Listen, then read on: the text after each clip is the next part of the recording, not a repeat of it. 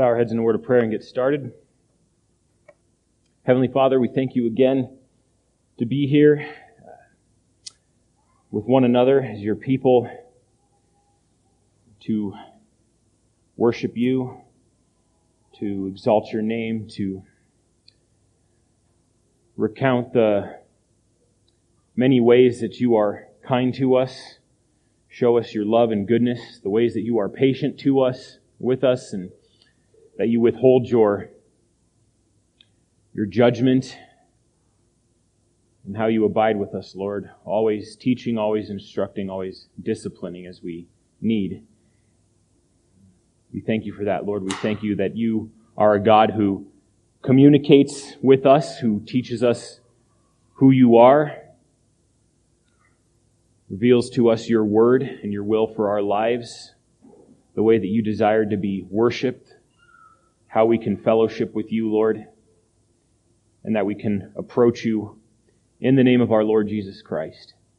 We can come to the throne of grace because he has gone before us and he represents us. We ask God that as we do come to your throne of grace today, that you would open our hearts and instruct us, God, make us more like your Son. Give us ears to hear, uh, eyes to eyes to see, hearts that understand. This we pray in Jesus' name. Amen. All right, go ahead and open your Bibles, everyone, to the book of Ephesians. we are in part four, Reforming Marriage Communication Rules. We've been going through uh, a few of the principles regarding biblical communication. We find that from Scripture, God communicates, God speaks. That's where communication begins.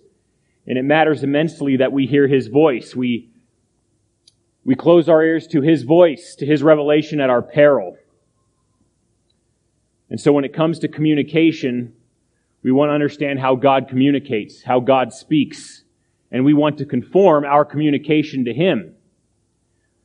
One thing we don't often bring up is the fact that God is the master communicator. If anyone knows how to speak, if anyone knows how to be clear, if anyone knows how to get his point across, it is God himself. And early on in this series, we discussed a very important truth that when God speaks to us, among other things, he speaks to us with grace. That is sort of the heading in all of this. When we speak, we want to speak words of grace, words that are conducive to building up one another. And of course, that finds its home most profoundly in marriage. This is a series on marriage, but many of the truths that have been presented in this entire series are also, also have a, a, a greater application. Many of the things that we say to one another, how we say them, why we say them, are sourced in marriage. And our marriage is going to be, uh, it's gonna, it's gonna flow out outwardly to uh, many other aspects of life. And I think one of the closest in proximity is the church. So in, in marriage, when it comes to the way we communicate with one another, it's definitely going to find its way to other places, and it's very difficult to simply talk to one another in our homes a certain way and then to immediately flip a switch and talk to each other a different way when people are watching. And so we want to put away that kind of hypocrisy. We want our communication to be consistent, consistent in its truth, consistent in its godliness, but also consistent in its purpose. Anytime we communicate, we want to communicate the grace of God in some way. We want to communicate the truth of God in some way and find that it will do its work effectively and completely. But we want to do those things consistently. And so as we go through this, we want to understand that God is our ultimate standard. That He speaks to us and we want to speak to one another with a similar character, with a similar strength with a similar truth. If God is the God of truth, we want our communication to exemplify that. If God is a God of grace, we want our communication to exemplify that grace. And I find that's one of the first things, the first major things that changes. I think you may have found that too. That when you become a Christian, when you are born again, one of the first things that changes that you notice is the way you talk. The very substance of what you say changes. The very, again, spirit, why, the motivating factor behind what you say changes. It ta- it's transformed. How you say things, right? The style in which you speak changes. And we want all of these things to be conformed more and more to the character of our Lord Jesus Christ. And this communication, this communication of grace, will be a great blessing to your marriage. Don't want communication to fall apart because usually the next domino to fall apart, to fall is the marriage itself. And so, because you are married to one another, husbands and wives, you are going to have to talk to each other. We keep confronting ourselves with that important truth. You're married to one another. You are one flesh. Therefore, you have to communicate. You have to communicate to one another. And so we're looking not just for communication, we are looking for a type of communication, a communication based in the character of God, instructed to us from the pages of Holy Scripture. And as Wayne Mack says, very helpful quote, in terms of not just communicating, but, but communicating effectively. And he says this, that effective communication is the process of sharing information with another person in such a way that the sender's message is understood as he intended it. Unless the sender and receiver have come to a common meaning, they haven't communicated effectively. But focus on that common meaning. Where do we find meaning at all? We find it in scripture. So it follows that in order to communicate effectively, you have to have the same starting point. There is no way to overemphasize that, the importance of God and His Word being the starting point of effective communication. Otherwise, you will carry to the table, you will bring to the table different meanings. You may say the same word, you may say the same things, but you will mean different things entirely. So you want to mean the same things. And that means having the same source. so we're drawing toward the end of our lessons on marriage, and I don't even think I'm going to try to get to verse 32 today in Ephesians chapter 4, and we'll do some cleanup on certain things. But uh, one thing I don't want you guys to do, and this serves as a, a gentle pastoral exhortation, if you will. I don't want you to take all that I have just said, all that we've taught in the last several weeks, um, and simply go home and forget about it and fail to apply it. It is, it is easy, and I've, you know, I've been in this situation before myself. It's easy to, it's easy to hear things from the pulpit. It's easy to hear the, the, the pastor or the Sunday school teacher say something and you think sitting there, oh, that's good stuff. You may even take notes. You may even ponder it throughout the day. But the things that are spoken from the Word of God are meant to be binding and authoritative throughout all your life and to every part of your marriage. These are not things that you want to apply temporarily and then forget them soon after you've heard them. So it's easy to hear, thus saith the Lord, nod your head in agreement, but then as time goes on, grow dull to those things or even forget to hold yourself accountable to continue to apply these things. And it may be difficult. I guarantee you some of these, many of these, uh, these truths spoken from scripture will be difficult to apply consistently. That is why you as husbands and wives need to remind yourselves of these things constantly. It's not, I'm not trying to get you to, to nitpick or to brutalize one another with the truth but to be willing and, and, and humble to acknowledge the fact that in order to grow, in order to be sanctified, conform to the image of our Lord Jesus Christ, truth needs to be applied constantly, needs to be applied regularly. And so don't forget that as we go forward that you are responsible, especially you men, here's a good Father's Day reminder, right? As head of your home, as head of, as head of your wife, you are held first and for, foremost responsible to continue to bring these truths to bear so that you do not forget them. Because it is easy to grow slack, it's easy to grow lazy, and it's easy to, you know, violate what I'm going to present today if you don't continue to uh, apply these things continually and consistently and setting an example. Because once they're, once you're actually confronted with them personally, it is, it is very difficult in many cases to to continue to take correction. And if you can't take correction, it's going to be difficult for those charged to your spiritual care to take correction from you. Remember, we've talked about the fact that it's hard to take correction from a hypocrite. And so, one of the things we're going to go over today is what comprises rule number four of communication. Remember, communication rules. And so if you're not there already, Ephesians chapter four is our text for today. And uh, this Sunday and next Sunday, we're going to focus on two verses. That is verses 31 and 32.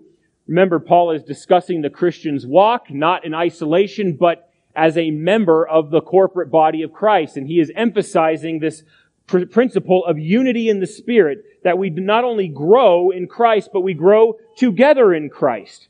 And so he's speaking to the congregation here, and in verse 31, he caps off his argument with this. So hear the word of the Lord. Let all bitterness and wrath and anger and clamor and slander be put away from you along with all malice.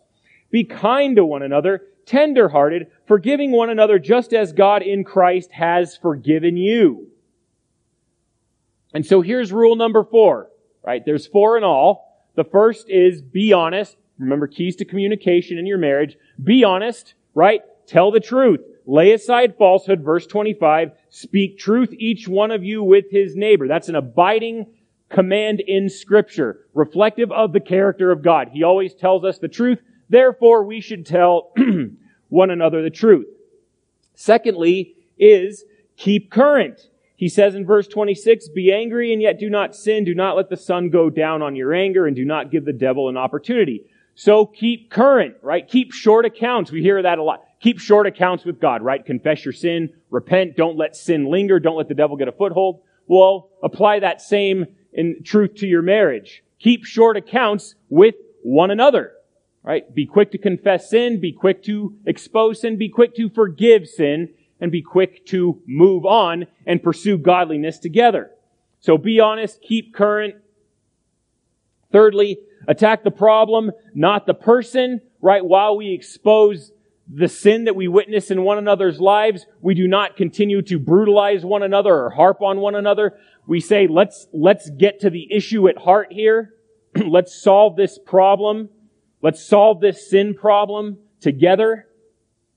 Don't continue attacking one another. Don't continue resenting one another. Don't continue, again, using, using that conflict or, or known sin as an opportunity to compete with one another for supremacy. Remember, the only person that is supreme in your relationship is Jesus Christ. Not you, husband, not you, wives. It is the Lord Jesus Christ. And so when you strive together to pursue peace in your marriage, when you continue to attack the problems that conflict and sin inevitably bring, and you attack those problems together for the glory of the Lord Jesus Christ, your marriage will be one that is blessed, and your marriage will be one that is strong and reflects God's love for His people. And so we come today to rule number four. As I said, we'll probably just get through verse 31, but it is this. Rule number four of communication. Act, don't react. I love it that these are based in scripture because we may be tempted to think that this is some kind of lesson in pop psychology, but it's not that at all. These are biblically rooted uh, principles and applications to strengthen your communication with one another. So act, don't react. And, sometimes we, we deal with that, we, we're confronted with that problem in our marriage often. Usually there's one of you who tends to be a more reactive person, a more volatile person. It is a blessing when both the man and his wife are not easily angered. They are not volatile, but sometimes, often you will find that either the husband or his wife tends to be a little more irritable, a little more volatile. Maybe their sin problem is anger more than it is other things. And so we have to deal with that issue. Surely the church of Ephesus did. They had to deal with this issue. And so Paul says, remove this, right? Lay this aside with all the other things I've just instructed you, right? Let all bitterness and then everything that follows be put away from you along with all malice. Okay. So this is this continual act of putting off ungodliness, putting off things that are characteristic of who you were in Adam, who you were apart from Christ, and then putting on the Lord Jesus Christ and making no provision for the flesh. And this will remain, I think, a huge rule of communication in your marriage should you apply this faithfully and consistently. Act, he says, don't react. And sometimes these reactions tend to be uh, very, very unexpected, right? They, could, they can kind of come out of nowhere. And I'm reminded, if you go, if you want to nerd out with me a little bit, one of my favorite classes in high school was chemistry. And I loved chemistry because we had something called lab. You know, oh, it's lab day. We get to play with chemicals. I mean, it's genius, right? Bunch of teenagers, give them some chemicals, put them under a hood. What could possibly go wrong? So one, and so we were talking about reactions, right? When you put one chemical with another, you know, what's going to happen? And often the unexpected would happen. One of my favorite exercises, um, in chemistry class is when you would put a chemical known as potassium chlorate in a test tube. It's just a yellow powder, right? Doesn't really do anything. Then you put it over the Bunsen burner and it liquefies and it bubbles and then it becomes potassium chloride. And then what you would do to everyone's amazement, we, we always use a gummy bear. We take the gummy bear and we would put it in the test tube and kaboom! You get flames shooting out of the test tube. It was pretty awesome. And this reaction that would come out of nowhere, would come from the least, the least expected two things. You would think, how could something as sweet as a gummy bear be a catalyst for this kind of reaction? And you may be thinking the same thing about your spouse. How could someone so sweet play a part in this kind of volatile reaction in our communication and our relationship? And yet, it happens. And that's why we have scripture to guide our thinking and to guide our speech toward one another. And So he says, act, don't react. And you will notice if you read further on, even in verse 32, and we'll get to those later, that those qualities described and those actions commanded are not reactions. Those are things, those are character qualities that are continually nurtured. They are responses, but they are not reaction. And so keep that in mind when we deal with putting away all of these things that Paul warns us about because these are things that can distract. I mean, they can distract at, best, but they are destructive at worst because, as is common with other sins, they tend to find a welcome home in our lives. Once we give them quarter, they just tend to kind of camp out, and then before you know it, they completely take over your communication and your relationship, and we want to guard our hearts against that. And so how do we react? We react in many ways. Just to kind of review some of the ways we do this, we react by using 100% language. We've talked about that. You always do this. You always do that. You never do this, right? Just basically refusing to acknowledge any kind of redemptive behavior in what your spouse does. Any, any light that may exist in, in that particular context of their behavior or speech. We react by clamming up right? where we just sort of freeze in place. We don't really know what to say. We react, and you'll find in this text, by getting angry. I think that's the most common reaction. That's why we call it a reaction. Sparks fly typically, and not in the good sense. We react by getting angry. We react by assuming the worst. We've warned against that continually, that when you communicate with one another, when you are solving the various issues and difficulties of life, is that when you come together as man and wife, don't assume the worst about each other. Most of you, I would, I would hope all of you, that when you stood on the altar and made your vows to one another, you weren't thinking about the other person, man, someday this person's going to completely betray me. They're just going to be an awful person. You didn't assume the worst. The very fact that you're standing there, you were, you were assuming the best about that person. You were looking forward to a joyous marriage full of live, laugh, love and that kind of thing. We react by retreat. Most of you have been through this interaction. It gets a little, gets a little volatile. Someone says something that maybe they shouldn't have said, or maybe someone said something perfectly true, but you didn't like what they said, and so you just said, I can't do this right now. I can't do this right now. And so that continues for years in your marriage. And you're like, okay, when are we going to do this? But that's what happens. That's a common reaction is retreat. I can't do this right now, but let me tell you, according to God's word, yes, you have to do this. Sometimes right now. Sometimes it can wait a little while for you to cool off so that you're not reactive and you don't say something stupid. But we react by retreat. We react also by comparing ourselves to one another. Most of us have started a sentence with, well, at least I, See, immediately there's a problem there. Don't make yourself the standard in your marriage, right? Set the example, right? You set the example, but you are not the standard. God is always the standard. But don't compare yourselves to one another. Once again, that's just, that's just unnecessary competition in your marriage. You want cooperation, not competition.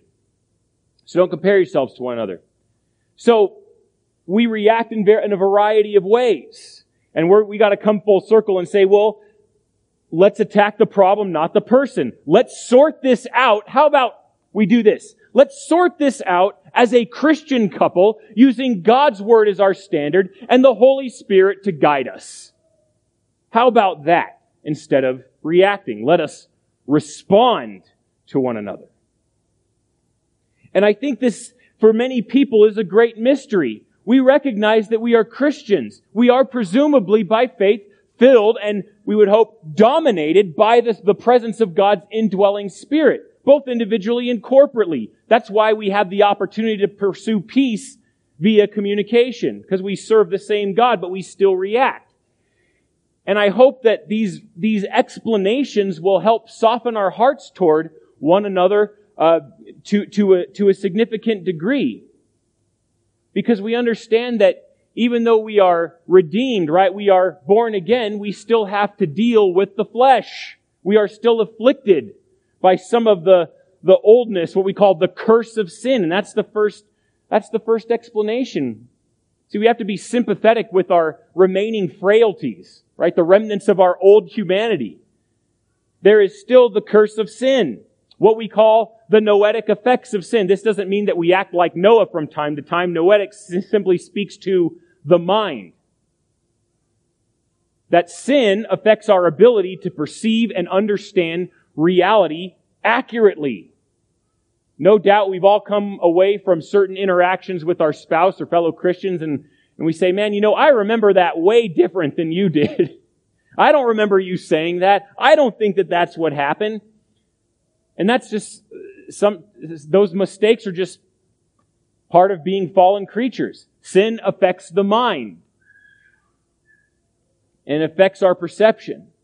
And so because of that, it's easy to get on the defensive as soon as correction or truth is brought to bear. And we would say, wow, we're Christians. We should say, man, I received that. Thank you for telling me that. That's going to be really helpful to my walk with Christ and to the joy and unity in our marriage. And a lot of the time that doesn't actually happen. We go on the defensive and we react. And instead of asking questions for, for clarification, we are reactive in a way where we attack our spouse. And it serves the point here that as Christians, we should ask questions for clarity's sake. If something is being brought to our doorstep, as it were, if something is being exposed, to humble ourselves and to ask questions for clarity so that we can see our error, our sin clearly and respond to it with God's biblical prescription. You'll find that that kind of humility can prevent many conflicts from even occurring or from, from growing. And we definitely, I would say that's, that should be your starting mindset. Whenever your spouse brings something to you to consider, right? They, they point out a sin or even just something that's bothering them, right? The first thing I think is to be inquisitive. Ask questions, right? That, that, that could be the number one uh, preventative thing that you do to keep you from going on the defensive, and then, of course, to keep you from going on the offensive. Ask questions, humble your heart, get clarity. And then you will be, you'll find that over time you will be more inclined to be able to, to come and go to one another with those various issues that are of concern. You don't want to get to a point where you're like, man, I wish I could, I mean, how many times do we say, man, I wish, I wish I could go back and start all over again and, and not say what I said. Instead of saying something hurtful, saying something that was offensive, to go back and, and be teachable and humble and ask, okay, how can, what, what is actually going on here and how can we resolve this issue together? And so that follows reason number two. One, of course, is the curse of sin. We continue to battle against sin in the power of the Holy Spirit, but because we are still flesh, we are still human, we tend to be impulsive, right? We don't think things through before we respond to correction.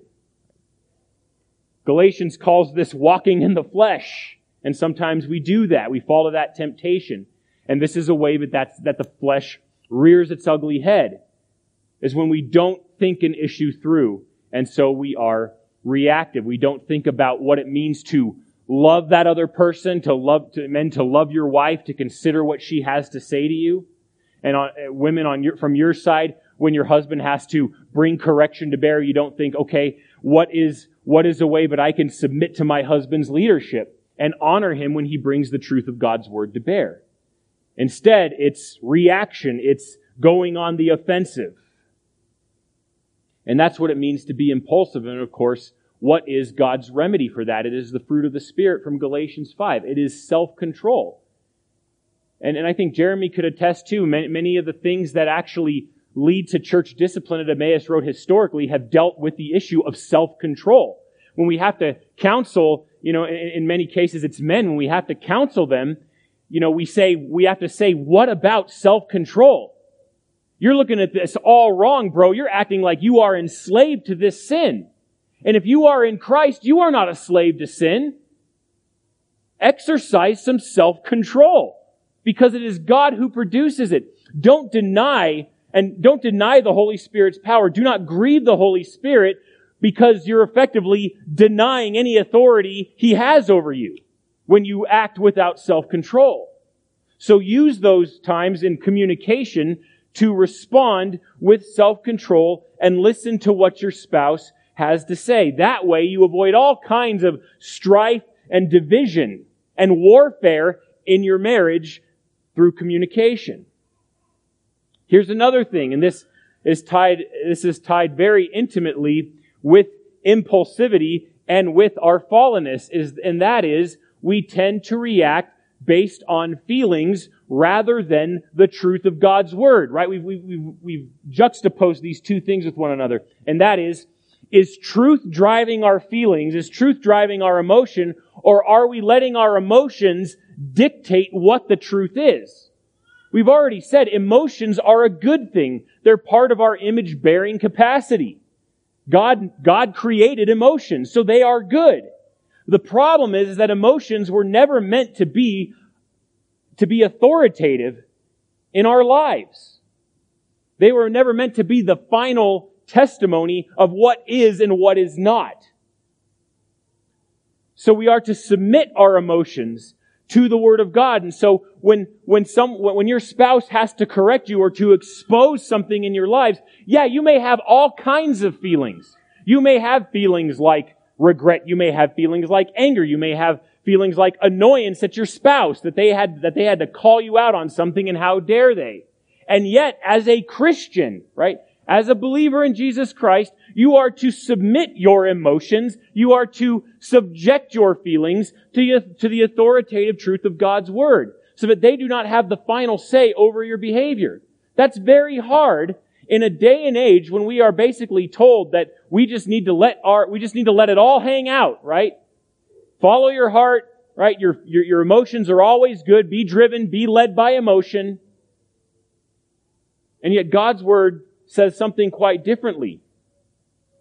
While emotions are a good thing, we are to subject all of those things to the Word of God, to take every thought captive, and even by extension, any affection, any feeling we may have, we subject it, we take it captive to the obedience of Christ.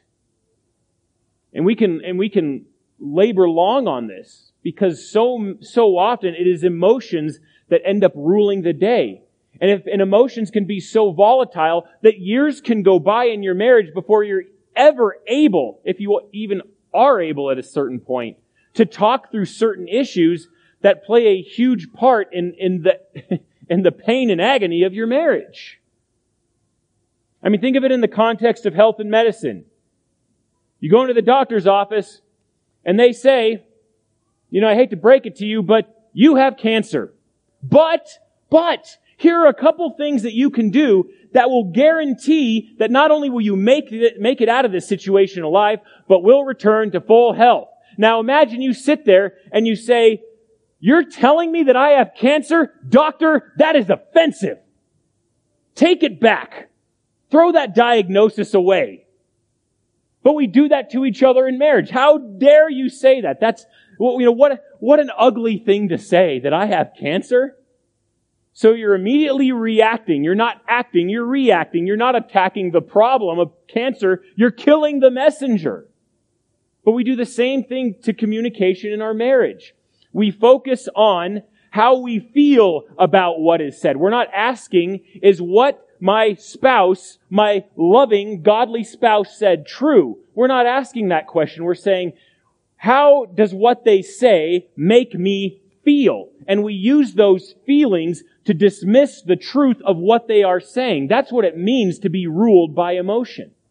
And no, we want to be ruled by truth. Because if we are ruled by truth, we can be ruled by grace. And that is exactly what we want for our marriage. We have to say that, you know, especially under, you know, our first point here, that we are, we are still living, yes, we are, we are witnessing in real time the reconciliation of all things, right? The reconciliation of all creation to Christ. And yet, there are, the, the curse still remains. That means our feelings can be sinful.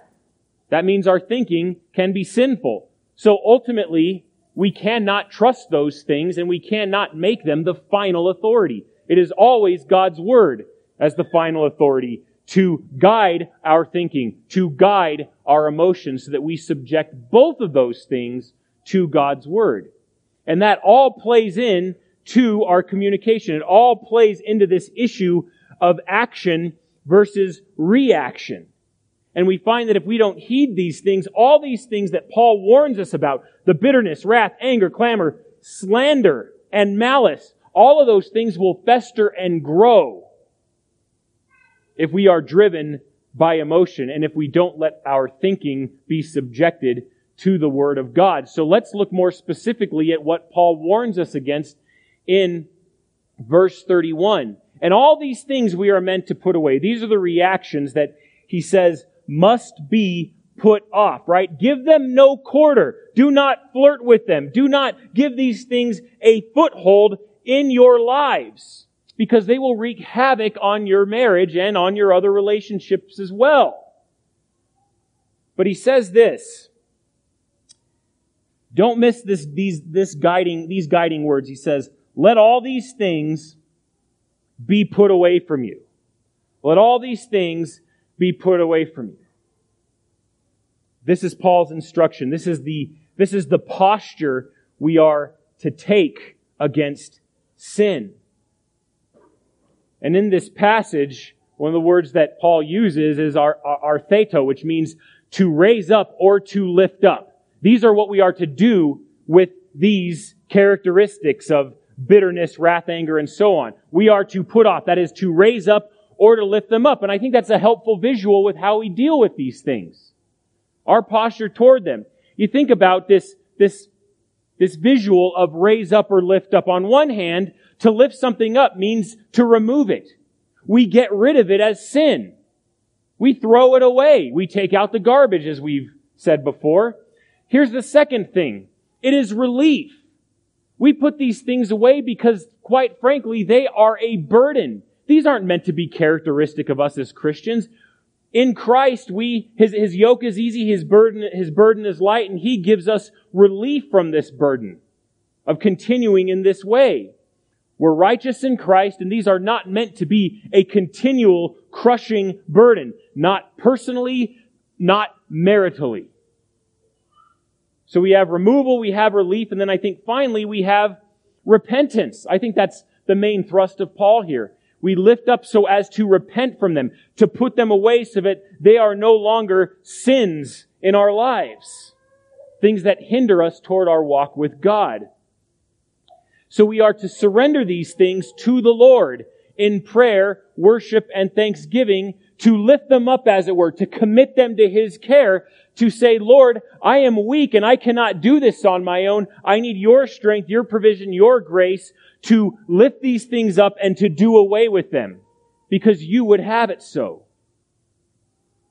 We ask for His help. Ask for God's help. Cast all your cares on him, Peter says, for he cares for you. I think a practical way of doing that too is, you know, a couple of things. One, we, we start, we starve those things, right? We don't give them any quarter.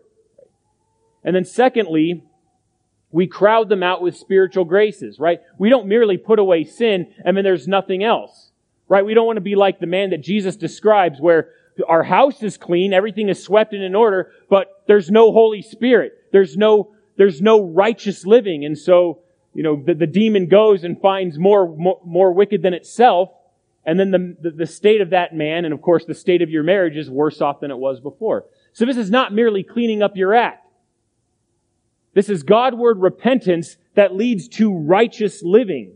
We get, we get bitterness and wrath and anger and clamor and slander put away from us along with malice so that tenderheartedness, kindness, forgiveness with God as our example rules the day, dominates our marriage relationship. That's what we desire. And so it's not enough simply to put these things away. It's to crowd them out with spiritual graces so that there is no room left for them. And if you read if you read the Psalms, this is I think this is where Paul is primarily drawing from. Psalm 37, 8, and he's you know the psalm is the psalmist is telling telling the people, you know, don't do not uh, do not fret, right? Do not fret when evil men get their way. You know, there's this sort of this puzzlement among the righteous of why do the wicked prosper? That's something that we, we all struggle with. Why, why do evil people prosper? Why do evil people get away with all the evil that they do? But in Psalm 37, it says, refrain from anger, right? Do not be angry. Put away wrath. Do not fret, he says. It'll only bring, it'll only bring harm, right? It'll only be, it'll only bring destruction in the Colossians, the letter to the Colossians chapter 3, Paul gives virtually identical instruction. And you think, wow, this is really an issue. It's still an issue today. But the church is constantly called to be putting aside these things, right?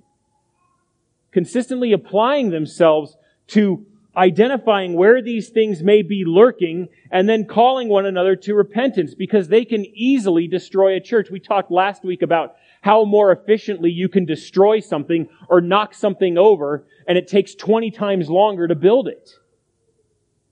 These things must be handled with care. So in Colossians, same thing, you know, put away the anger, put away the malice, put away the slander, put away evil speaking. Peter says the same thing. Opening of chapter, chapter 2, his first, his first letter. He says, put away from yourselves malice, right?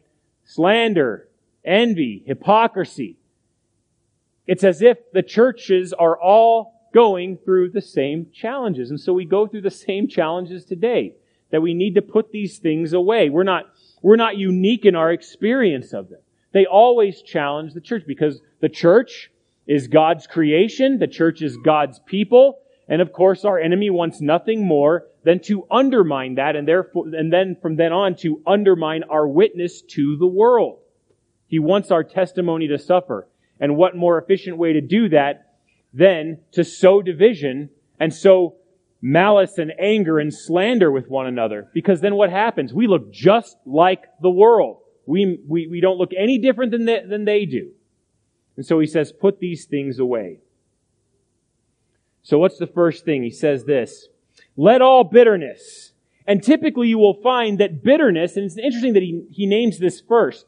Bitterness is usually the outcome of all of this.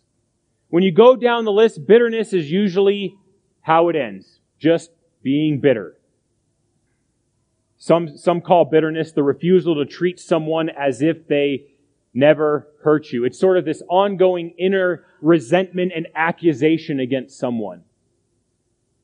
A, a refusal to forgive, a refusal to, to let things go comes from the Greek pikria, which means acrid say an, acrid smell, something that is a, smell or a flavor that is sharp or harsh. I mean, I, I rarely come across someone who enjoys either a bitter or pungent smell or a bitter or pungent taste of something. And yet that's the imagery we have. Something smells. Something is lingering. I, it, it's like when you walk through a yard and you, and you step in dog, dog stuff and there's so little of it and, and yet it smells and you're like, what is that smell? Where is that coming from? And you're looking all around and it's just at, at the bottom of your shoe, dude. Just take a look. But you barely, you, you barely can identify what it is and yet it's there and it stinks to high heaven. And let me tell you, it is hard to scrape that off your shoe and it is hard to scrape that out of your relationship. And so this is why Paul gives us the preventative measure in there. The, the, I mean, I think the key to ridding yourself from bitterness is never actually being bitter. And so we're warned about that. I mean, even Hebrews, Hebrews 12, 15, see to it that no one comes short of the grace of God, that no root of bitterness springing up causes trouble, and by it many be defiled. See, bitterness, even though it tends to be secret, something underlying, something not readily visible, it does not stay contained. By it many be defiled. See? You, you carry the stink with you. And it's so hard to identify, and that's what makes it so dangerous. And that is, and that comes to the point where you, you'll have a, if you're bitter in your heart, you'll, you'll have a hard time hanging out with anybody. You'll have a hard time connecting with other Christians because you're always waiting for people to let you down. And so you'll never expect grace and goodness from God's people. And I think scripture is clear that we are to, we are to expect great things from one another because God dwells with us. We should have great expectations of one another. Expectations of righteousness, expectations of, of grace, of love, of kindness, of all the fruit of the Spirit. And hold one another accountable with patience and grace to exemplify those things that come from God. And see to it that no one comes short of that grace. And that's the first thing. That's the first thing we are to put off. Put away bitterness. Secondly, put away wrath from the Greek thumos. This, this wrath speaks of rage. Typically when we understand wrath, we, we hear about the wrath of God or the wrath of man. That is usually an, an explosion of anger, right? What we, what we, what we call in our kids a temper tantrum, where there is a clear loss of, of self-control. It's often exemplifying, exemplified in yelling, right? Yelling, shouting, screaming, um, speaking incoherently. You know, you think of maybe uh, the episode in uh, the book of Daniel, Shadrach, Meshach, and Abednego, when they told him to his face, O king, no matter what you do to us, we will not worship your statue. And it says that the king's face changed, like it contorted in rage. He was so mad. That was Nebuchadnezzar throwing a temper tantrum. That was thumos. That was rage. And he says, put that away. Put that away. That is not characteristic of a believer in Christ or the unity of the Holy Spirit. Wrath in, in marriage often looks like throwing things, slamming doors, threatening one another, and in its worst case, physical abuse. But many times it ends in verbal abuse. And we find, and we find even in, in, in wrath, we find excuses made. Well, you know, I may have yelled, but at least I didn't hit her. I don't know what kind of jackass makes that kind of excuse, but don't be that jackass, my friend. Own up to your anger if you lose control and repent from it, confess it, and put it away. Here's the other one. Not just wrath, but anger. I thought those were the same thing. Oh no, they're not. you have bitterness, wrath, anger. This is what we would call, as one pastor describes it, settled indignation or hostility that frequently seeks revenge. As we say, it takes its time. Revenge is a dish best served cold. You let time go out a little bit and then you hit them with the unexpected. It's a slow burn, a smolder, so you can kind of see the smoke, but you can't see the fire. And this is probably just as dangerous because it's so difficult to detect. We know when someone has lost control and they are wrathful. You can see because they, because they acted out. You can see it. It's very clear. But with this kind of anger, it's a lot more difficult to identify and so it's a lot more uh, difficult to confront and deal with. So it's that inner, inner boiling. And this, of course, leads, leads to bitterness. This is a person who is constantly thinking, how dare that person do that to me? How dare that person say that thing about me? And of course, it's never actually brought to the surface. It's just kept inside.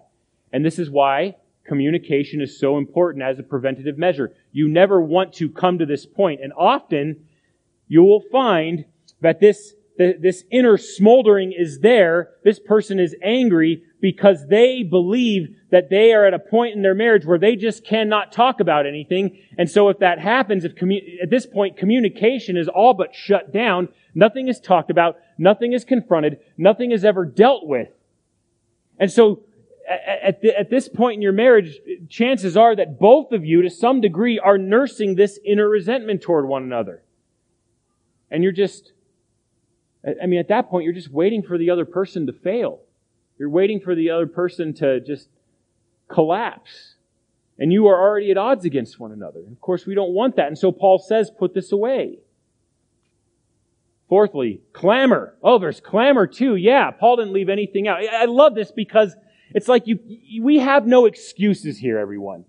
There's no excuse. We can't say, well, I don't get visibly angry. Well, are you angry? Are you smoldering inside? Well, well, yeah. Well, that's sin too. Right? Well, I don't, I, I'm not smoldering on the inside. Well, are you bitter? Well, yeah. Well, that is sin. And Paul says, put it away. But here we have clamor. And this is, this kind of goes along with rage because clamor involves speaking. It involves whining. It involves complaining out loud. And chances are if you, if you are bitter, right? If you experience bitterness, if you experience anger, rage, you're never going to stay quiet about the things that are bothering you. Eventually, the dam is going to burst and these things are going to pour out. This word clamor, I actually looked it up this morning. It was interesting. In Genesis 19, where the Lord says, I'm going to go down to Sodom and see if the outcry is as great as it seems. This is the same word used, clamor, for outcry. And this reveals a loss of self-control. Right? This is the, the verse we, we think that, that the Lord says, you know, out of the overflow of the heart, the mouth speaks. In Proverbs 13:10 we read through insolence comes nothing but strife. See, clamor leads to strife. Clamor is saying something because you just got to say it. Clamor is the kind of outcry which says something right? Usually loudly, but there's no solution offered, right? There is no redemptive element to it. It's just an outcry. It's just someone being loud. It's just someone who wants their voice to be heard. And if there's no redemptive element, it's just a clanging cymbal. Proverbs 17:14 says something similar. The beginning of strife is like letting out water, so abandon the quarrel before it even breaks out. Right? This is why we have the Word of God. It warns us against these things. Proverbs 18:6, a fool's lips bring strife, and his mouth calls for blows. That's what clamor does. Clamor's just itching to pick a fight, right? Just to make the hurt and the offenses known. But once again, there's no love attached to it. There's no desire for peace and reconciliation attached to it. It is simply noise based in wrath anger, and bitterness. At this point, you may resemble Joseph's brothers. Remember, Joseph's brothers just hated him. And they hated him so much, they were jealous, right? They were jealous of, Joseph, of Jacob's love for him. Text of Genesis describes that they were unable to say a kind word to him. And I would hate to hear, and I haven't heard it yet, but I would, I would hate to hear that you seated in here together are at a point in your marriage where you are unable to say the least kind thing to one another. You just can't say something to encourage your spouse. You can't say something to build them up. You can't say something to let them know that you love them and that you are for them and that you're on their, that you're on the same team. Be so careful of that. Always be ready to say a kind word. Even, even if you're, even if there is something that has been left unspoken, even if you are having a hard time, even if they have offended you, be ready with a kind word. Again, don't be like the gummy bear in the boiling potassium chlorate, which turned to potassium chlorate. Learn from chemistry. God invented it. But clamor. Few things bring strife like clamor. And the attitude of the heart is readily made known. The sentiments are readily made known. And of course, clamor can lead to, here's the next one, slander.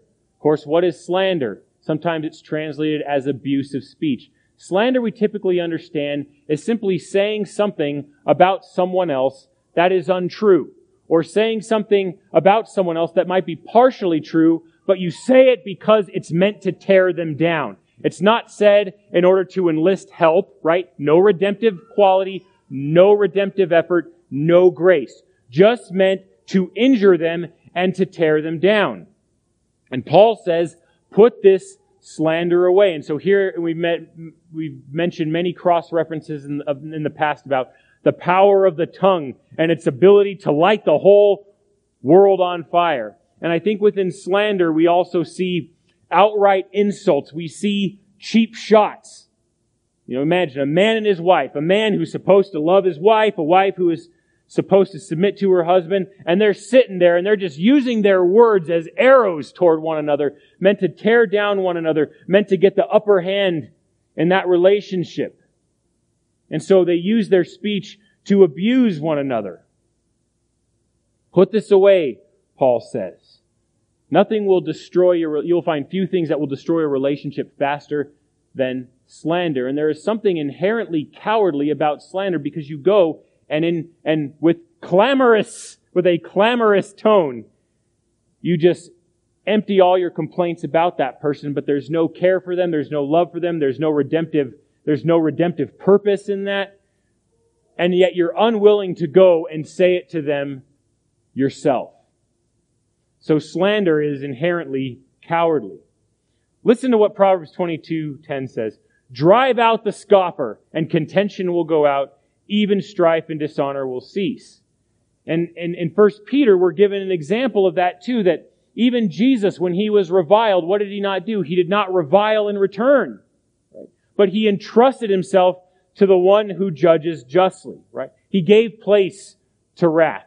He did not take it out on his, on his enemies themselves. He gave it to the Father and committed to, to committed judgment to him. Here's the next one. And this is the last one, lest, you know, lest we excuse ourselves. Getting done here, all right? Malice. This is simply general evil intent. If you think you could excuse yourself by saying, well, I don't do any of the things that just led up to this, malice is sort of the coverall. Because behind each of these things, whether it be bitterness or clamor or anger or wrath, there is malicious intent right? And we find that God compare, God cares immensely about the, the condition of the heart. So he says, let all this malice be put away from you, right? All the evil, all the intention, all the evil intention underlying this, may it be put away. May it be thrown out, right? Commit it to the Lord's care for repentance. And then, of course, for reconciliation. And we're given here, I think, again, you know, what, what do we do when this is going on? Well, we commit it to the Lord. And we'll read from very, very quickly from, from Romans. If you want to turn there, I think this is a good verse to remind us of this. That as believers in Jesus Christ, we can commit all things into the, to the care of the Lord. In Romans 12, says this, never pay back evil for evil to anyone. Respect what is right in the sight of all men. If possible, so far as it depends on you, be at peace with all men. I think we forget to apply that verse in our own marriages. Well, it says men. Well, I'm married to a woman. Well, just apply it, right? Be at peace with all men. Never take your own revenge, beloved, but leave room for the wrath of God, for it is written, Vengeance is mine, I will repay, says the Lord. But if your enemy is hungry, feed him. Right? It said that a way to a man's heart is through his stomach. So, wives, if you really perceive your husband as your enemy, feed him. If he is thirsty, give him a drink, for in doing so you will heap burning coals on his head. In short, the intent there is that by leaving vengeance to the Lord and continuing to do, to show kindness and love and patience toward your spouse, you will warm, you will warm them. I don't believe that the burning coals are referencing judgment, but judgment, but referencing the effect that your kindness will have on them. It will bring them warmth. They will warm up to you. And then it says, do not be overcome by evil, but overcome evil with good, right? To resist the temptation to take, to take these matters into our own hands and to act in an ungodly way. But instead to offer this to the Lord's care and to trust Him to deal with it. So, so key, so important. And we understand that without the Lord's help, none of this is possible at all. And so with Paul's instructions, what are we called to do as believers? We are simply called to put these things away. Give them no quarter. Do not give the devil a foothold. Right? And so that is what I want the focus of today's sermon to be. I mean, we can get into all the things which we'll wait till next week to replace what, what replaces these things, right? What is the behavior that we are meant to characterize? But simply to, to take this lesson today, to meditate on this te- text and to ask yourself, where are these things in my own heart, right? How have they gained perhaps a foothold in my marriage? And perhaps right now they're completely wreaking havoc in your marriage. So take stock to the degree that they are dominating your relationship and do what Paul says. Put them off. Right? Commit them to the Lord's hands. Ask Him for help and to help both of you, right? Go to the Lord for both of your sakes, for the sake of your marriage, to bring repentance and to bring restoration in the relationship where that is needed, because you definitely do not want to, um, to fail to estimate the potential damage that these things can cause. We let them go for a little bit, and before you know it, you just hate each other and you're at each other's throats. And you're, and you're practically dismissive of the person. I don't want that to be characteristic of any of your marriages in here. And to, the, to, to whatever insight I have, I don't think that any of you are there, but it still means I don't want it to happen. So please use this text and take stock of your marriage and see where those where those things need to be exposed and confess them to one another. Confess them to one another and then go to the Lord together in prayer and ask Him to intervene and to restore you to each other so that your marriage reflects God's love for His people and so that God is exalted as first place in your marriage. But that's never going to happen until you obey His word and put these things off and to put them off for good. So with that, Let's pray. Lord, thank you again for your kindness to us. We thank you for your word. We thank you for its rich instruction and that we can deal with some of these things specifically. And as we survey the scriptures, we can see the clear threat that they are. That, you know, we can't, we, we were never meant to look at things like anger or clamor and, and bitterness and say, oh, that's just part of my personality but to see those things as sin and that they can, they can pose a grave threat uh, to our marriages. And Lord, we, we have to remind ourselves that, that the gospel of, of Jesus Christ is mighty to save us and to deliver us from those things and to provide us with a sure and ready defense against any of those former sins that, that were put off in Christ. And we remember, Lord, that even those sins were sins that Christ died for. We remember that it was your wrath, your anger that was poured out upon your Son. And that is an encouragement to us. We no longer have to be angry at one another. We no longer have to be enraged at one another. We no longer have to be clamorous or malicious or bitter toward one another. Lord, all of those sins were put on our Savior.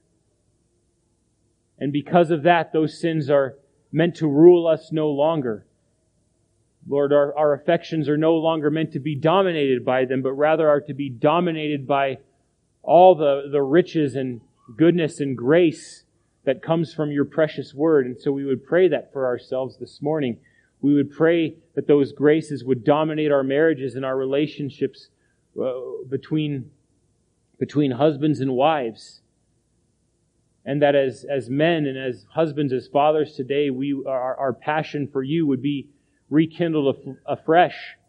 A passion, God, for your glory in our marriages, a, a, pass, a passion, Father, to, to put away all these things, all these sins that can easily creep in and just wreak havoc in our marriages. We, We plead for your intervention so those things will not happen.